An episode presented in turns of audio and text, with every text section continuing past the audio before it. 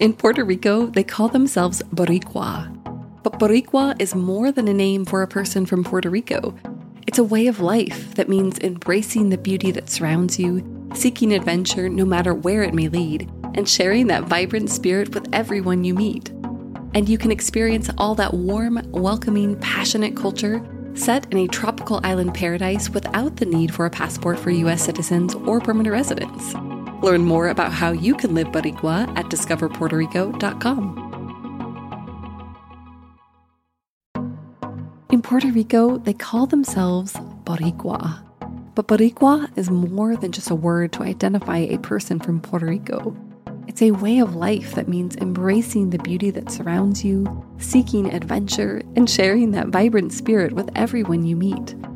In Puerto Rico, you can experience a tropical paradise with world class beaches. You can immerse yourself in the rich 500 year history of Old San Juan, where there are stunning forts, classic town plazas, and iconic monuments. You can indulge in a foodie paradise with renowned restaurants, seaside kiosks, and an innovative cocktail scene. And you can take in an abundance of natural wonders like El Yunque, the only tropical rainforest in the U.S. National Forest System, all without the need for a passport for U.S. citizens and permanent residents. Learn more about the warm culture of Puerto Rico and how you can live Boricua at discoverpuertorico.com.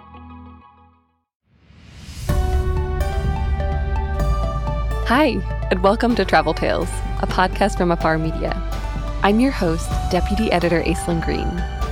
I don't know about you, but I am finally beginning to dip my toes back into the travel waters. For example, I recently took my first flight in nearly two years, which took me to Alaska. Getting back out in the world, it really just makes me want to travel more. So, lucky for us, the creative folks I've worked with over the past seven years comedians, philosophers, novelists they feel the same way. So each week on Travel Tales, we'll hear from one of our favorite contributors about a trip that changed their life. Ready? Let's go.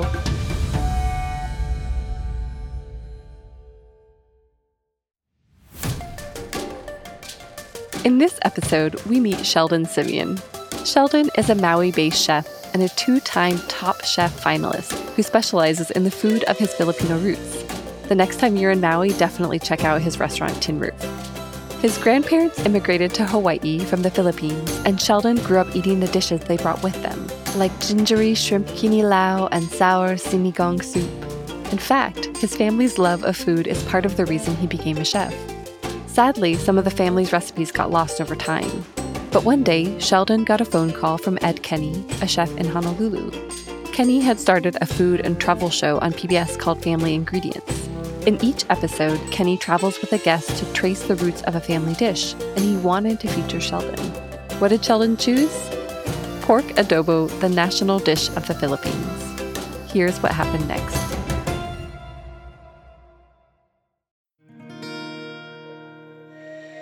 There's nothing like pork adobo in a big siliasi, the Filipino wok.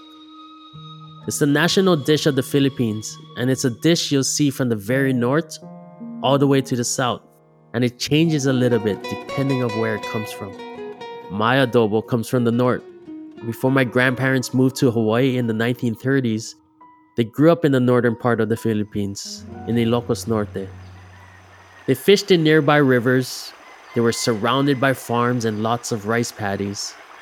And when they moved to the Big Island, they planted vegetables from their childhoods in the new gardens with seeds that they hid in their voyage over and they still cooked Filipino food. So in my family, we've cooked adobo for years. We're still the family that whenever there are large gatherings in the community, we cook adobo. I grew up on the Big Island on the Hamakua coast. My fondest memories are helping my dad cook pork adobo for someone's high school graduation party, someone's wedding, a first birthday celebration. It was normal for our family to cook for upwards of three, 400 people. Even just the smell takes me back to that time. Filipino food is always like that. It takes me back home. And that one distinctive smell is adobo simmering in the big siliasi. I love it. Our favorite way to make it is with pork belly. It's always so rich and so meaty and beautiful when it's braised down slowly. I remember as a kid, we'd marinate our pork overnight, We'd add garlic and bay leaf and peppercorns and simmer it in soy sauce. When you pour in the vinegar, it will perfume the air as it's cooking. My dad was usually in charge and was something that he took pride in, teaching me and my brother. We learn to understand the smell of the marinade. At a certain point, just by smelling it, you know how it's gonna taste. That it's gonna be delicious. You can calculate in your mind what it needs for flavor just based on the smell of it. A lot of times, my grandparents would be sitting on the side, watching my dad and my uncles cook these big batches. By the time I was born, my grandparents started to pass the torch and hand over the cooking. My brother and I were in the thick of it all. We were the little sous chefs, well, more like prep boys and gophers because we would go for this and go for that. But we we're totally in the mix. That's why I think eventually, inevitably, me and my brother became chefs. Later on in my professional career, I pulled from these memories growing up. I wanted to express Filipino heritage in my food, and I started to make my own adobo. That's when I began talking to my dad about our recipe. It came from my grandma, his mom, cooking the dish in small portions, and when my dad began cooking it, he was influenced by his brothers and uncles. I love that his recipe evolved and changed, but he'd always talk about how my grandma used to make this style of adobo he could never replicate. He would explain it like the soy sauce is a lot more forward, there's a lot more peppercorn. He told me the way that she would boil down everything, producing this beautiful glossy sheen, and I would romanticize about it. And I thought, okay, that's the adobo I want to have. That's the adobo I want to learn. I wish we could have pulled it out of my grandma, but that didn't happen. Around this time, she was diagnosed with Alzheimer's and she couldn't remember too much. So we thought the original recipe was lost. But then I got to go to the Philippines to search for it. I had never been there, nor had my dad. So when I picked adobo as my dish for the show, I wanted to see where my family comes from and learn the adobo style of their home and wanted to see and taste how it's done.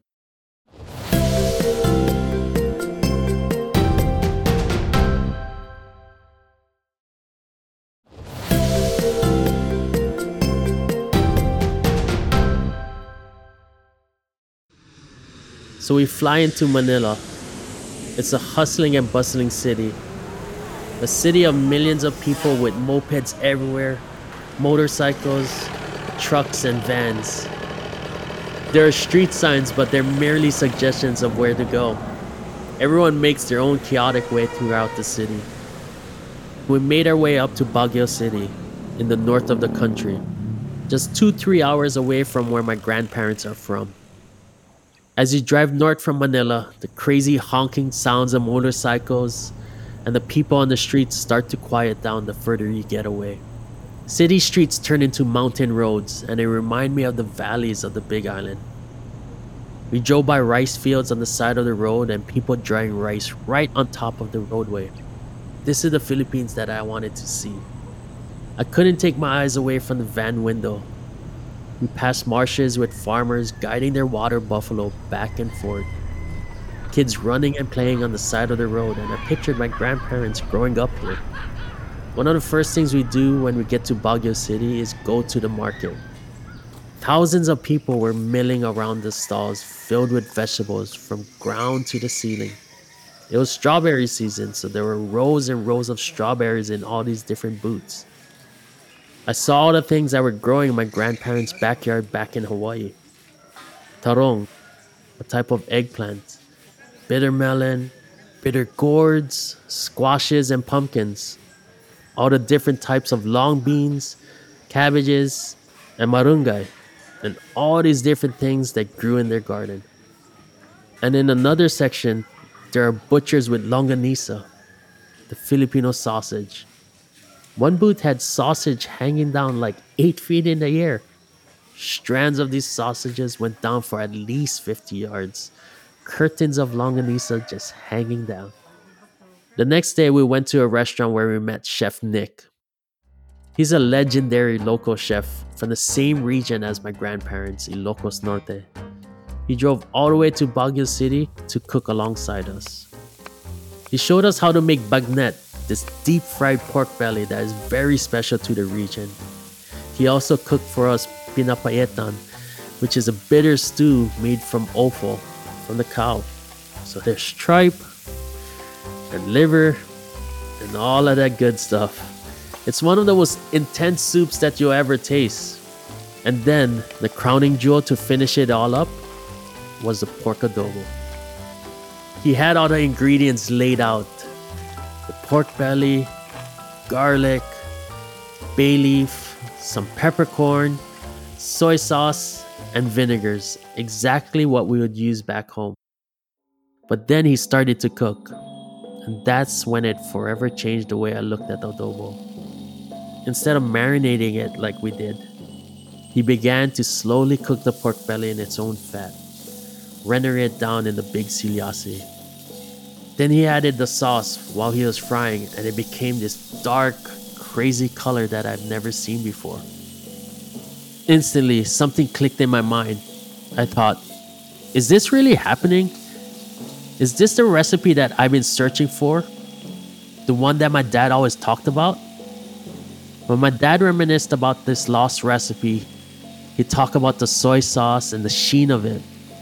As Chef Nick cooked it down and I tasted it, the flavors were different from what I was accustomed to, but they mimicked the story that my dad talks about my grandmother's adobo, soy sauce forward, and the beautiful sheen. It was the best adobo I've ever tasted. I felt as if I was my dad as a kid, eating my grandmother's adobo, discovering this food for the first time again. And all I could think about was, I can't wait to go back home and cook this for my father. I needed to know if it was truly it, but somewhere in my heart, I knew it had to be it. This was the recipe that we were searching for. When I visit my dad on the Big Island, the recipe unveiling takes place in a garage. That's where we normally would cook adobo growing up. And I get to use something special the siliasi the walk my grandparents gave to my father. It's nearly 80 years old and it must have cooked thousands of pounds of adobo. My dad watches carefully, looking over my shoulder and nodding. He's quiet at first, but after that first bite, I see his eyes light up. I remember my hair standing up just watching his reaction. He said, This is the style that grandma used to make. The recipe was back in our family. Now, when I cook for friends and family, I use this recipe. And it's not on the menu at my restaurant regularly, but when it is, I have to make huge batches of it because it's become very, very popular. And I love that I always get to tell this story of how it evolved. It's so crazy to think that one recipe changed and evolved over 30 years but now it's come full circle. That's how I think about food and recipes. Food is meant to evolve, and it does. A lot of times for the better. A lot of times it's just by necessity, and that's just what it is. Some recipes get lost because of evolution. I was just super fortunate to be able to retrieve mine and capture the memory in full color and vibrance.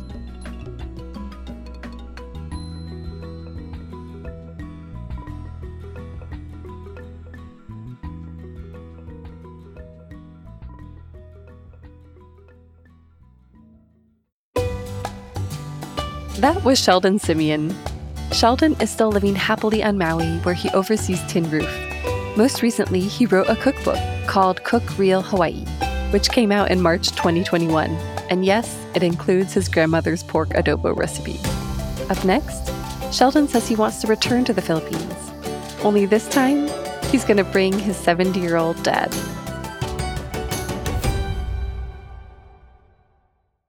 Ready for more travel stories? Visit us online at afar.com slash travel tales and be sure to follow us on Instagram and Twitter. We're at Afar Media. If you enjoyed today's adventure, we hope you'll come back next week for more great stories. subscribing makes this easy. You can find us on Apple Podcasts, Spotify, or your favorite podcast platform. And please be sure to rate and review us. It helps other travelers find the show. This has been Travel Tales, a production of Afar Media and Boom Integrated. Our podcast is produced by Aislyn Greene, Adrian Glover, and Robin Lai. Post production was by John Marshall Media staff Jen Grossman and Clint Rhodes. Music composition by Alan Koresha. And a special thanks to Laura Redman, Irene Wang, Angela Johnston, and Nina Gainsler Debs. I'm Aislyn Greene, your semi impatient travel ready host. I can't wait to hit the road again and again.